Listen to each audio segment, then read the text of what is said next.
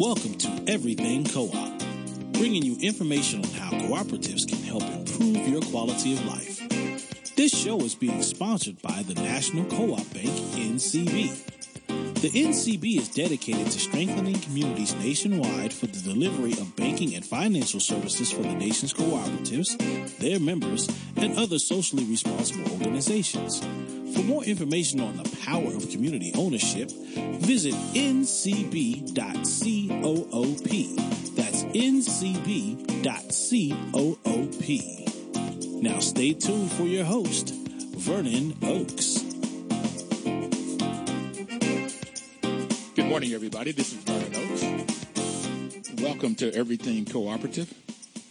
You know, we're in Milwaukee this morning at the up-and-coming Food Cooperative Conference. And we have two people with us this morning. We have Deb Trocher from the Indiana Cooperative Development Center and Stuart Reed from the Food Cooperative Initiative. Good morning, everybody. Morning, Vernon. Morning. So let's start with you, Deb. What is the purpose of the conference, this up-and-coming food conference? Well, the whole point in the conference is to make sure that we provide an opportunity for people who are starting food co-ops to come together to get professional workshops as well as peer workshops, opportunities for networking in an environment that's full of enthusiasm and excitement in Milwaukee. Fantastic. So how did it get started? That's an interesting story. About 10 years ago, I was working with a couple of startups, and George Huntington, who was the general manager at Blooming Foods at the time, was also working with some startups. So we decided to partner to put together a conference. So that first conference in Bloomington about 10 years ago had 35 people. Okay. And it was originally intended to be just a little regional conference, and it has now grown to be a national conference in scope with attendees from Alaska, from the West Coast, the East Coast, the Midwest, and in the South. So we've got people coming from all over the country to Milwaukee today, well, for the weekend. So you started with 35 people. 35 people. How many do you have this conference? This year we'll have about 250. Fantastic. That's like 8 times growth. Yeah. Okay. It's been really fun, really exciting to see the growth. And so these are people starting food cooperatives. Correct. Okay. And Stuart, would you, from the Food Cooperative Initiative, what is a food co-op? A food co-op. That's a great question. Well, for us, we're talking about community-owned grocery stores that have retail space. There's other kinds of food co-ops that may be more like buying clubs, but we work with the ones that want to start retail storefronts. So that's our definition. Okay. Who owns it, the food co-op? The members of the co-op or the members of the community that use the co-op are the owners. They invest a relatively small amount of ranging from $75 to $300 typically as an owner's share. And that buys their personal share of the business, and they are truly a part owner.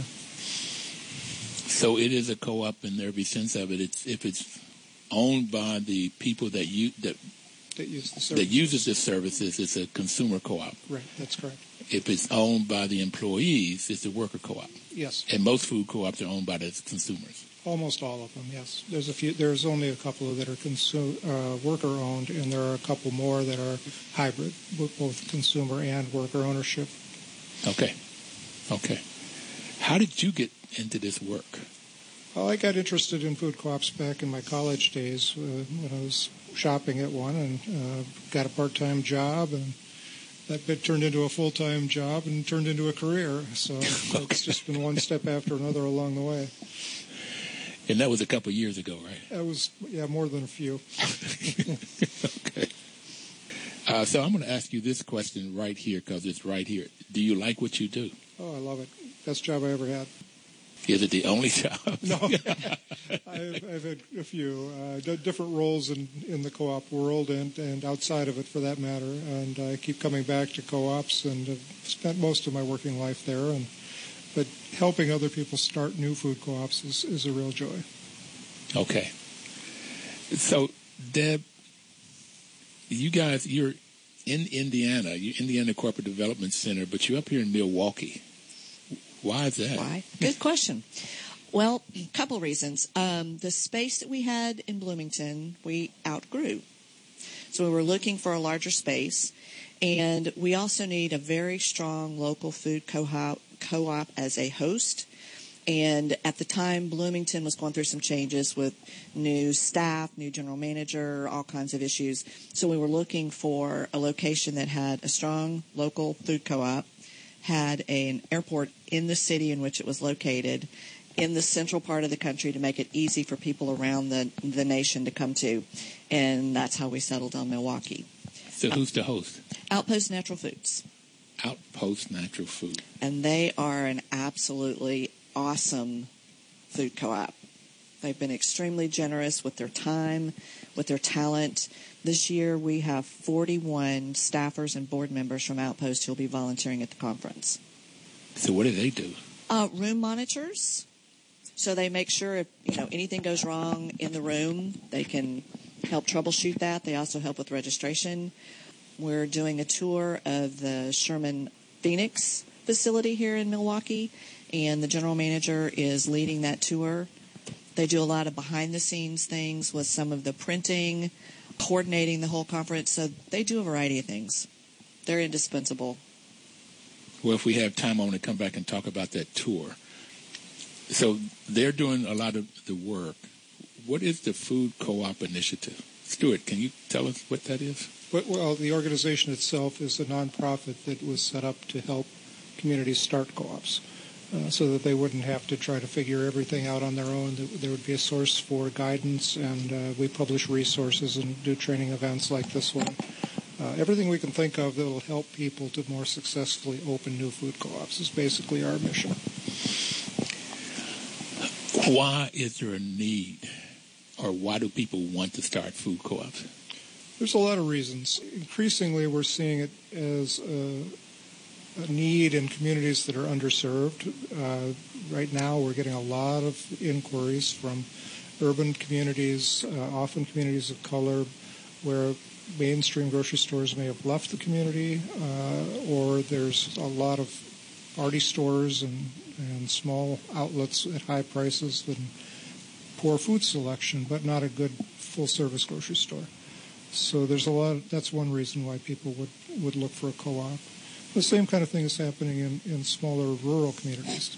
Ironically, the grocery stores are leaving, people are retiring, and to save that little community store, which is a real hub of community activity often, cooperative solution is one of the ways that people seek to do that.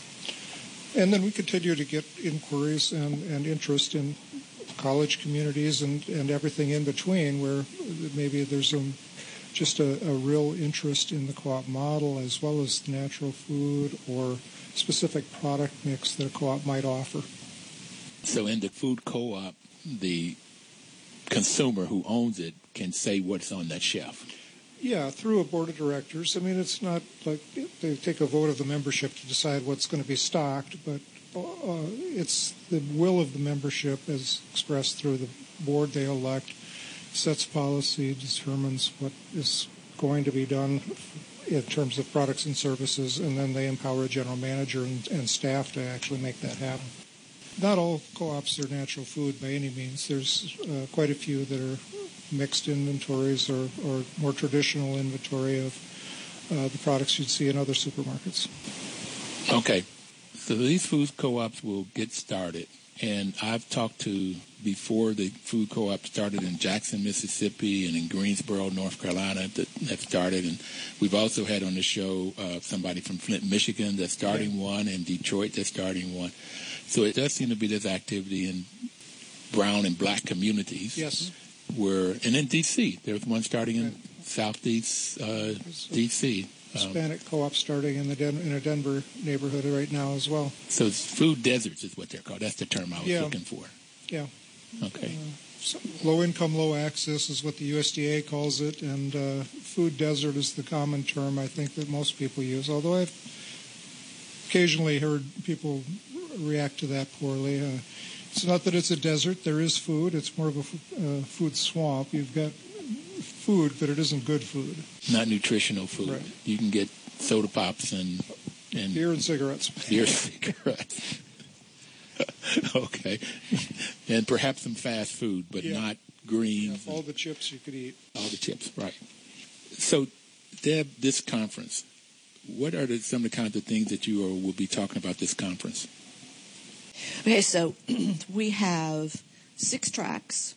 So we have a track for, like, board and organizing, for case studies. The case study track is a really popular track because that's a peer track. So we invite co-ops who are in the startup process to come talk about their story and to talk about a specific area. So maybe it's how they grew their membership, or maybe it's their capital campaign. And the people who are here really love that peer interaction because it helps them see, hey, they're going through something that we're going through, and maybe there's some lessons to be learned here. We also have a track that we're really excited about. We started this about 4 or 5 years ago. We were very intentional in really trying to increase the diversity of the people who come to the conference. So we now have a track that we call People of Color Track.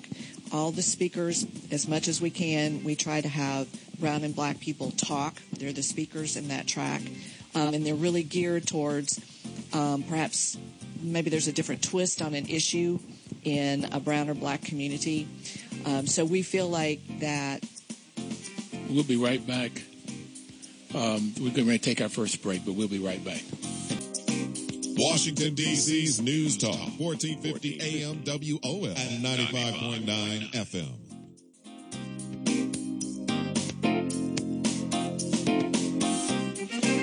Welcome back, everybody. This is Vernon Oaks. The program is Everything Cooperative, and we're in Milwaukee, Wisconsin, with Deb Trocher, who is the Executive Director of Indiana Cooperative Development Center, and Mr. Stuart Reed, who is the Executive Director of the Food Cooperative Initiative. And we're talking about the up-and-coming food co-op, which are people around the U.S. that are looking to start food co-ops. And the National Co-op Bank sponsors this program. NCB's mission is to support and be an advocate for America's cooperatives and their members, especially in low-income communities, by providing innovative financial and related services. And so before we took the break, Deb was talking to us about the co-op and some of the tracks, and she had just told us about the co-ops and people of color. And we talked about the case studies track. Can you continue to tell us, Deb, about what goes on here? Yes. One thing that we're really excited about this year is we have identified about 12 workshops that will be simultaneously translated into Spanish.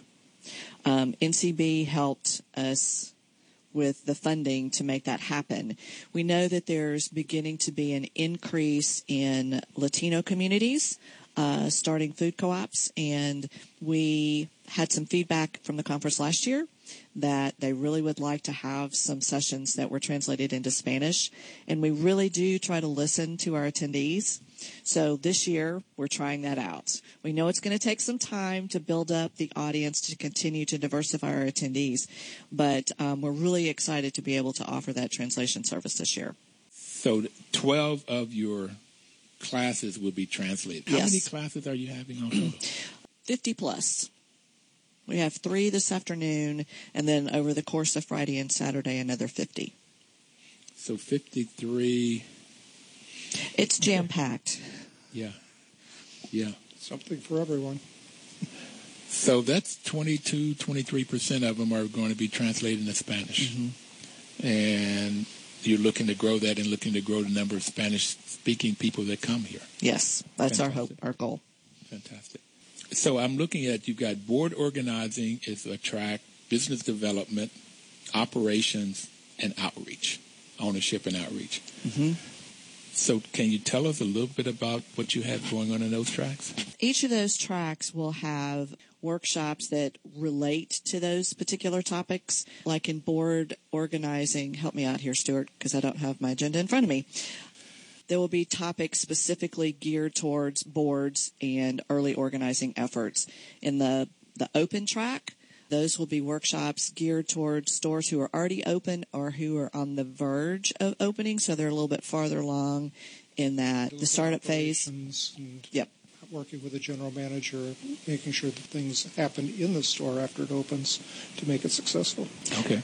And that transition from the steering committee board to a board that has an open store, that's a huge hurdle, and it really takes some dedication to make that transition. I'm sure Stuart has some, could tell us some stories about how that works or doesn't work. I don't think you want to take the time for that right now. But I'm not sure. That's where it gets to be interesting. Yeah. Okay. And the ownership. I'm talking about how you grow ownership. So how would you do membership drives? How do you really get out into the community and let people know that you're starting a co-op? How do you continue to keep the community engaged and involved in order to grow the member-owner base for the co-op? I saw one title that interest I was very curious about on your board and organizing. You have one that called Path to Effective Governance. Mm-hmm. Path to Effective Governance. What is that about? What's that content? That sounds exciting. Yeah. I'm glad people find governance exciting. I do, but maybe most don't, yeah, but I do. Right. No, it's since a board of directors is responsible for meeting the owner's, understanding the owner's needs and directing the staff of the co-op, that's that focus point right there of governance has to be effective.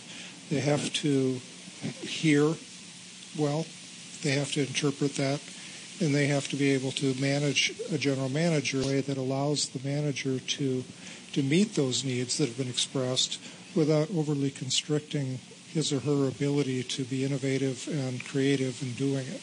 So a board that started out trying to get a store open, very hands-on, trying to make sure that they could raise the money and build the ownership to a level that could support a store, has to switch over into being hands-off and just overseeing and guiding a general manager, but not doing the day-to-day work. And that transition sounds, it could be difficult. That's the transition she was referring to that can be very difficult. As well as you've got two different kinds of effectiveness. The organizing time requires a different skill set and a different attitude, I think, than after you open and you're just overseeing management and maintaining the integrity of the store going forward. It sounds like you almost need two different boards. You need a lot of training so that the board is prepared for that. That's what this workshop is addressing, that be aware you are going to have a changing role here and be ready for it.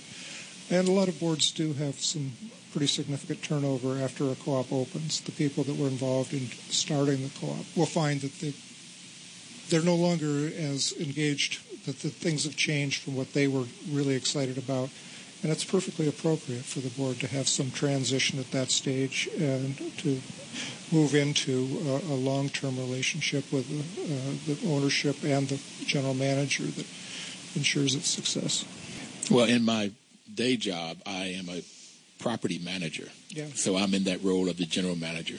And I have learned that the co-op runs better, housing co-op, food co-op, if there's good governance. Absolutely. And they know that role of not micromanaging, mm-hmm. but guiding and governing and holding me accountable and also evaluating to see how well are you doing. But that kind of a more of a management role as opposed to a doing role.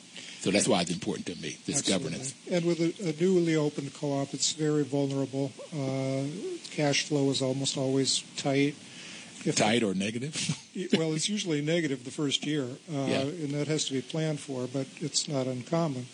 But if the board isn't keeping an eye on the finances and the general manager's ability to manage that early vulnerable stage, things can go wrong quick. So it's really an important role.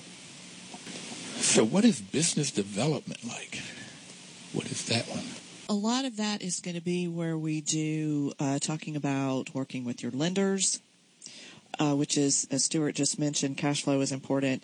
It's critical that you develop a good relationship with your lender.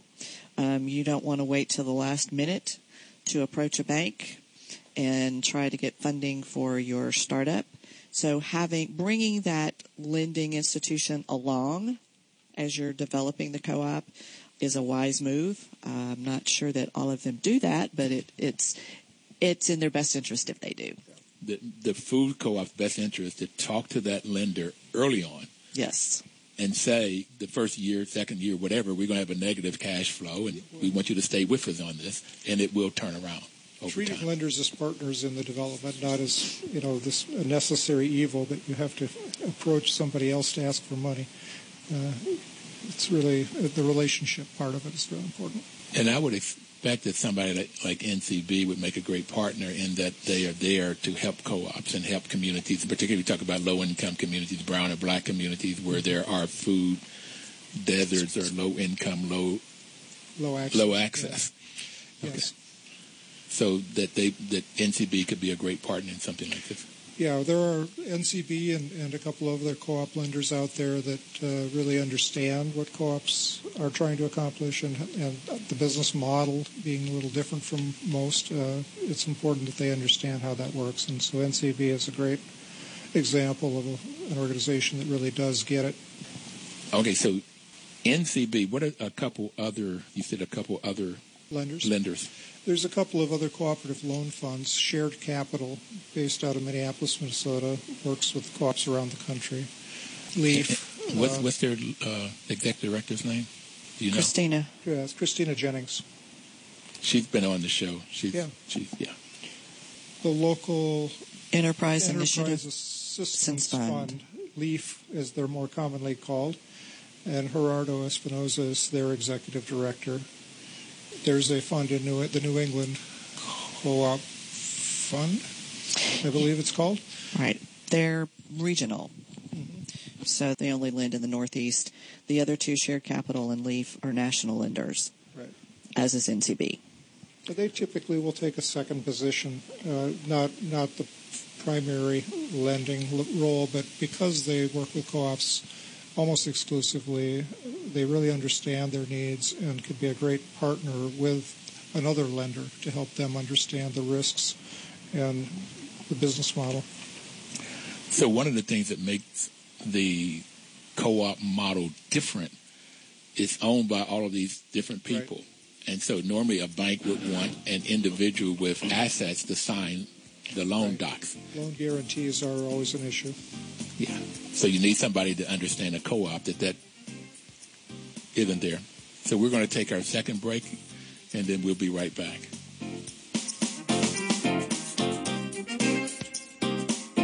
Washington, D.C.'s News Talk, 1450 AM WON and 95.9 FM.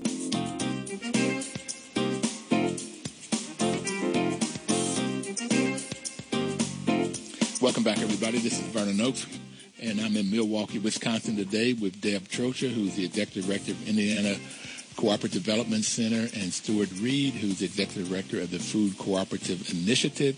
And we're talking about the conference that's starting tomorrow morning. Well, really, they have three classes this afternoon.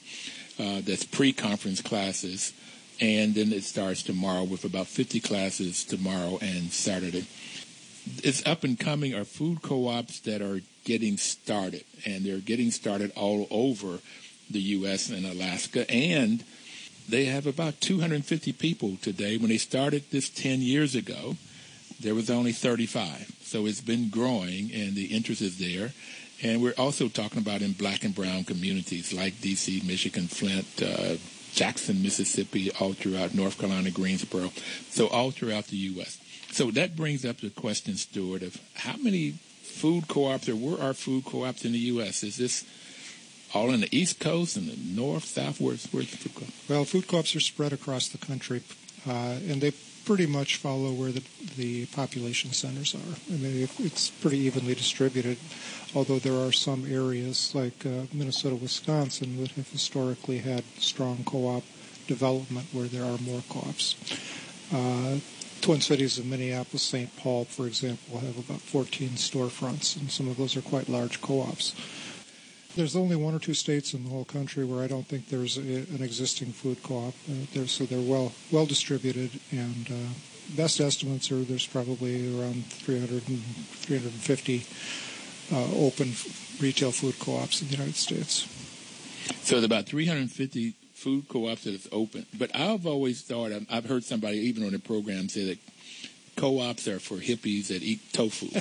So. Well, a lot of the co-ops that began in this most recent wave of interest, which started a little over 40 years ago, almost 50 now, I guess, were started by alternative communities. Alternative communities, all right. People that were looking for alternatives to what was available in the food system, natural foods, unprocessed foods. At the earliest years, it wasn't even organic so much because there was pretty limited availability. But they were buying in bulk and distributing amongst themselves and started storefronts from there. So that is sort of the origins in this wave. The previous wave of co-op development was more around the Depression era, and those are a few of those stores still survive. Those were conventional supermarkets. They just had community ownership as the differentiation. And most of those have closed in the decades since, but there's a handful that are still out there and still doing business. And we have new co-ops opening now that are also looking at being more like a conventional supermarket than a natural food store.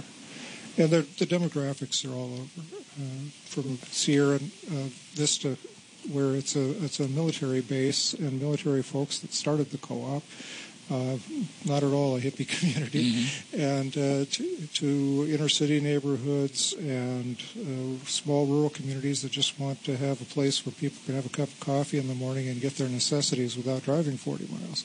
So it's the basic concept is that the co-op is there to meet the needs of the people that own it and use it. And whatever those needs are, it's a possible option for a co-op to do that. So the co-op meets the needs of the community, right. The people that are on it. That's core. Okay. That's why I like co-ops. That's one of the reasons. Yeah. And then if we had time, we could get into the values and the principles, which is another reason I like co-op. Absolutely. I like the ethical values of honesty, openness, social responsibility, and caring for one another. That just sticks right out to me. Well, it's a grocery store where you're not trying to make sure that the investors who may not even know of the existence of the store specifically are putting money in their pockets. Yeah. It's whatever the store decides to do has to meet the needs of the community because that's where the money stays. And it isn't benefiting anybody just for the sake of the fact that they invested a lot of money in it. So, and really the money stays in the community. It stays in the community. Makes a big difference. And I hear it maybe turns 5 to 8 times in the community, which also helps the community even more. It just helps the community. They perhaps come out of being a low-income community even. Mm-hmm. It can make a big difference in a neighborhood over time. I've seen dramatic changes as the co-op has been around for a while, and the businesses around it change. It helps bring traffic into the neighborhood because people come to grocery stores regularly. It helps bring stability, and it helps build social awareness, I think, as well, because the co-op has outreach programs, because it does do things in the community. It's not just there to sell groceries. So I call it social wealth. Right. Okay. Create social wealth and financial wealth. So you've just talked about some of the benefits of food co-ops. And somebody mentioned earlier, either you or Deb, that the food co-op a lot of times is a hub, the center for the community. That people come and have their coffee and they talk, or they may have meetings in that food co-op. Right. Okay. So is this the reason that folks choose food co-ops, or everything you just talked about? It's one of the reasons, yeah. I think there's a multitude. For some people, it's strictly, I like what you're selling here. I like the fact that you're buying from local farmers and local producers, and that I can help support those people and get really fresh products. For others, it's the political system. The business model is a motivating factor. For some, it's just, hey, it's a convenient local grocery store. Okay. They may not even know the business model is there. It's invisible in the background. Okay, how do these small co-ops, or I assume small, I do know there was a huge one in New York, a very large co-op in New York, but how do they compete against the Walmarts and Safeways and Costcos and all of those things? Piggly Wigglies, I like that. You know, that's a great question, and you know, I don't like to think of it as a direct competition. I think, you know, while we're both selling groceries, that's the common denominator. There's not a lot more that is common between what a Walmart does and a food co-op. Yeah, price-wise, it can be hard because the co-op is trying to be fair to a lot of people. It wants to pay its employees well. It wants to pay the farmers well so that they can continue working on the farm and producing this great local food. It wants to offer good prices. And it's how do you balance all of those stakeholders' needs? And the people that support co-ops recognize that, and sometimes they do pay a little more for some things. So that's, and I don't want to get the impression that co-ops are more expensive. Typically, a larger co-op can be competitive with most stores. Not every item all the time, but if you compared your shopping basket from one store with another competing store in the market, you're going to come out pretty well. And we don't always have that perception in the marketplace. So, but it is hard for small independents to be price competitive, especially when they're trying to meet these other needs. Meet the need of paying the employee a fair wage. Yeah, right. Give them opportunities to learn in the job, to grow in the job. We don't have centralized administrative offices in another state that's taking care of business. The jobs in the co-op are almost all right there in that one community, and there's opportunities for people to learn and grow, as well as just to be paid fairly for what they're doing. And then how you pay the farmers a fair price. Right. So that they can keep farming and stay on the farm. Yeah, so you've got a little bit higher labor cost, you've got a little bit higher cost for the goods you're buying, and you want to have the lowest price in town in addition. It's pretty hard to make that work. Mm-hmm. And it's amazing how well co-ops actually do keep the prices at competitive levels with those constraints. And the consumer, the one that owns the co-op and others that come in, because you don't have to be an owner to shop at a food co-op. Generally not, right. So that makes me think there are some cases you do, but okay. There's a very, very, very limited number of co-ops that have a required ownership to shop in them. Okay. So getting those prices down may be difficult, except that people that own it know that the quality's there. So you're getting good quality on your table. Trust is a huge issue and in the food system right now.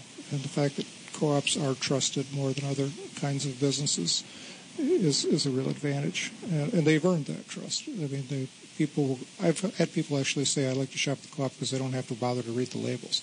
Well, I don't encourage that perspective, mind you, but okay. they assume that the co-op is going to be reliable in putting the kinds of products on the shelf that they've said they're going to sell. And speaking of reading the labels, I understand that co-ops were one of the ones that started that. Is that correct? Yeah, that's my understanding as well, although that actually goes before my time. The co-op label was created, I don't know when it first appeared, but there's co-op label products back from the 20s and 30s that people collect the old containers, in fact, as it's a hobby. But they started Truth in Labeling as part of the co-op model for the products that they private labeled with co-op. So that the members then said, I want to know what's in this. Right. And they tell their... It would be there. And before it was required that you list all the ingredients, for example, and contents, and the co-ops were doing that. Great. So there's a lot of great reasons why a food co-op. Now I need to know, if I wanted to start a food co-op, what would I do? Give me a call and I'll walk you through it. You get a group of people in your community together that have time, energy, and excitement about the idea, and that can reach out and engage other members of the community. Because it's a community-based organization, you have to really start there, getting the community behind the idea. Identify what that need is that the co-op is going to solve for you. Why do we need a co-op in this community? If you can answer that question well, then you could get people involved. But do you have anything on a page or something that I could say, okay, here's my checklist of what I've got to do to do this? We've got so much on our website and our resource library that you could keep you awake at night for months. So tell the folks out there, what's your website so they can make one of those? Okay, we're at FCI, which are the initials for our organization, Food Co-op Initiative, FCI.coop. Oh, that's easy. Okay. That's easy. And if you go to the homepage, you'll see a link to our both our guide to starting a co-op and to our broader resource library where we have hundreds of other documents and guidebooks and tools. Okay. So I'm going to go back to Deb now. Indiana Cooperative Development Center, mm-hmm. Right? Got it. Got it. So you all develop more than food co-ops, I assume. Right. What are some other kinds of co-ops that you all help develop? So it could be a food hub, which is a little different than a food co-op. It could be a housing co-op. It could be a child care co-op. It could be a worker co-op. It could be an ag co-op. Basically, you come up with an idea, you can create it as a cooperative. So the food co-op conference kind of grew out of a need, so we've kind of spent a lot of time on that. But we tend to work with just about any kind of co-op that walks through the door. We don't tell anybody no. If we don't have the capacity in-house to provide assistance, then it's my job to find them the resources to help them start whatever kind of co-op they want to start. Okay. So I am wanting to start a band. A band. A band. Mm-hmm. And I want to make my band into a co-op. Could do that. Can we do that? Absolutely, you can do that. I don't think I've ever heard of it. But I haven't either. But I will tell you that one of my counterparts in Minnesota, Kevin Edberg, he helped create a movie theater co-op. So it's a community-owned movie theater. The people who owned it were ready to retire, didn't want to do it anymore. So the community came together to keep that resource in the community so it didn't leave. So okay. It kept, money there, kept people there, kept that resource there instead of that money bleeding out of the community. So, like I said, almost any idea you could come up with, there is a cooperative solution for it, at least in my world. Okay. I got your word. I mean, I was half joking when I talked about this band because I don't play any kind of instrument. Because you don't want to hear me sing. So we're going to take our break, and then we'll be right back. Celebrating Black History.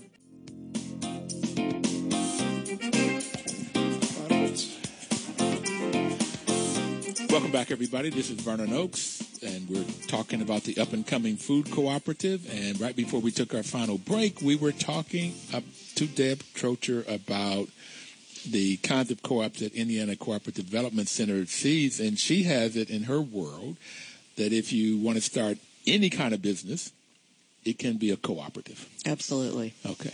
And so the two major types of co-ops are consumer co-ops, which we talked about. Most food co-ops are that. It's owned by the people that uses the products or services. Housing co-ops is another example. Credit unions another example of those types. And in Madison, Wisconsin, there's a health clinic that's owned by the patients. It's a consumer cooperative. And you can have worker co-ops. It's any kind of business you want to talk about. The employees own it. It's a worker cooperative.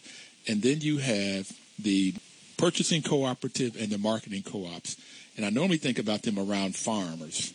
Farmers have created purchasing co-ops. They come together and they create a business where they buy their seed and their fertilizer and whatever they need, gasoline, even equipment. And they can even share that equipment. And then those farmers would start a marketing cooperative to sell their goods. And when you think about Ocean Spray or Cabot Creamery, those are different marketing co-ops where the farmers come together and they sell their goods to this co-op or business that they own. Right. And they can therefore make some money there, but they can also make sure the quality is good. And they can get their product in the market they couldn't do on their own. Mm-hmm. Artists are beginning to do these two things, too. They're creating purchasing co-ops and marketing co-ops. There's one in Pittsburgh called Ujamaa that is a group of black women mainly, women of color. They do beads and they sew, and they also buy from other folks, and they have a storefront where they market it. so they can come together and produce things together, and also paintings and so forth. So it's beginning to work. I heard that there was an artist where there was different entertainers that got together, and they started creating income, because for entertainers, their income are either feast or famine. Right. And so if Deb had her band, she might make some money this month, and my band might make some money next month. And we come together and put that into the co-op, and then we can share out, and we can have money each month. I find it fascinating. I want to get more on that. So, Deb, any kind of business that you want to talk about in the Indiana world or the area you're working in? Well, you were talking about purchasing co-ops, and it's not just in the ag field. But, for instance, Indiana has an office supply co-op, Independent Stationers. So these are independently owned office supply stores who are trying to compete in the world of Staples and Amazon. So coming together as independent owners under the co-op banner, they're able to buy in quantity, so they get quantity discounts, and then they market themselves under that banner as well. Ace Hardware would be another. Carpet One is part of a much larger cooperative of purchasing co-ops. So anytime you have small independently owned stores who are having a hard time competing on their own, if they would come together as a cooperative, then they have a much better time of competing in a very crowded world. Say, for instance, small independent bookstores have a really hard time. Even the bigger bookstores like Barnes & Noble are having a hard time competing against the Amazons of the world. So if those small independent bookstores came together, then they could order in larger quantities, then they can be a bit more price competitive. Mm-hmm. They can also do some marketing together. So it really helps to stabilize the playing field. Right. When you have such intense competition in a particular market segment. The food co-ops have their own version of that in the National Co-op Grocers, which is a membership organization, contracts with suppliers, including United Natural Foods, for all of their members. So they are, in essence, buying as a group and getting better pricing. And they also provide other services. So they think more or less a shared services co-op as well as a purchasing co-op. So this sounds like, at least I have it, that co-ops are perhaps the best form of business for communities to solve their problems. Well, we like to think so. Okay, so we all agree. How do we get the knowledge out more? This is why NCB is sponsoring this program, to get knowledge out about it. But how can we get more and more information about co-ops and promote co-ops? Well, I think the people that are using them and loving them are the best way to do that. Word of mouth, talking to your friends, bringing them into the store with you when you come, and getting them involved in any kind of co-op business that you're involved in is a great way to spread it. I wish there were better ways and bigger ways and faster ways, and maybe there are some, but this program and any outreach that we can do on social media is all helpful. We do a couple of things in Indiana to help promote the co-op business model. We've done this for a little bit longer than we've done the food co-op, and we call it a cooperative summit.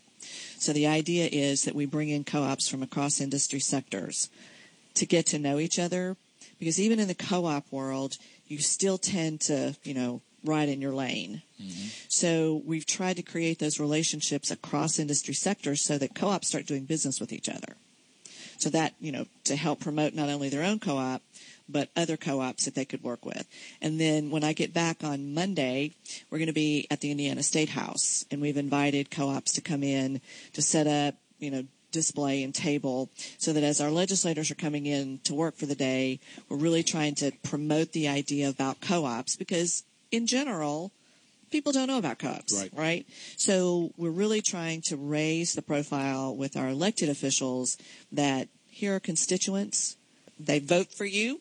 They're in your districts. They are creating jobs, helping to raise the economy in that local community. So those are a couple of additional ways that we're trying to raise the profile of co-ops in Indiana. And we really need to get co-ops into the school business programs at all levels. I mean, even just talking about co-ops as a business model doesn't happen in many MBA programs. You can get a It didn't happen in mine. Yeah. Didn't happen in mine either. Now, there are some of the food co-ops that have sponsored teaching programs or classes, special classes that they can offer in local schools, at elementary level, high school. These are great ways. If we could spread that idea and have that happening in more places, very effective way to get kids interested and involved, and of course what goes home with the kids gets to the parents. So this is a best-kept secret. Yes. We all agree that it's the best motto for communities, and somehow I have it that co-ops keep it to themselves. They keep this to themselves, and it's beginning to blossom out, mm-hmm. to going to the capital and letting people know about it. But we really got to tell our stories, and how do we can get that done more? Well, it's anecdotal, but in periods of tough economic times, co-ops tend to be on the rise. Yep. And depending on who you are, you may say that we're in a tough economic time, at least from a social perspective, but co-ops are something that people can do themselves. They don't have to wait for somebody from outside the community to come in and help solve an issue. They can do it right there themselves. So in that respect, it really helps empower individuals, helps grow community, empower community.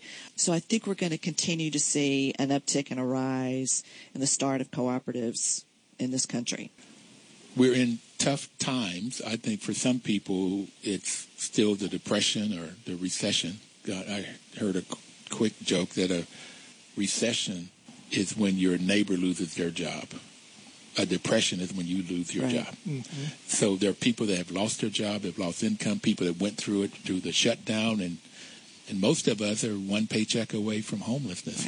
I used to say three, but there were people on TV. It was one. Well, I mean, look at the latest government shutdown. Yeah. You know, there were federal employees who had to go to a food pantry because they missed a paycheck. Right.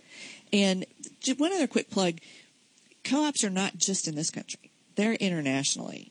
Right. And the National Co-op Business Association does a lot of work in developing countries. And the co-op business model is a good way to help raise the economic prosperity of really, really, really low-income communities, especially among women. Mm-hmm. We do a lot of work in Africa, some work in South America, and it's really been an opportunity for people in those countries to raise their economic prosperity. And I got the opportunity to go to the UN when they had, in 2011, they had made 2012 the year of the cooperative. Mm-hmm. And I was amazed the co-ops in China, everywhere. Russia. Yes. Okay. Mm-hmm. It's just all over. And I think of Africa and Latin America, but they're everywhere. Over. Yeah. And in some countries, they flourish. They're even more prevalent than they are here in the U.S. So, yeah, there's a great need for co-ops. So we don't have very much more time, so what would you like to leave people with? Before that, can you tell me what are the challenges of food co-ops? You said we don't have very much time. I know. Okay. The challenge is with a huge amount of competition in the natural food side in particular. The cost of starting a new business is high. Co-ops are pretty high-tech these days. I mean, food co-ops and grocery stores. So it's a high cost to get started. You have to raise that money without turning to investors of the typical kind. So we've got to close out with that. I'm sorry. So everybody out there, please have a great week, and please live cooperatively. Thanks, Vernon. Thank you. Washington, D.C.'s News Talk, 1450 AM WON and 95.9 FM.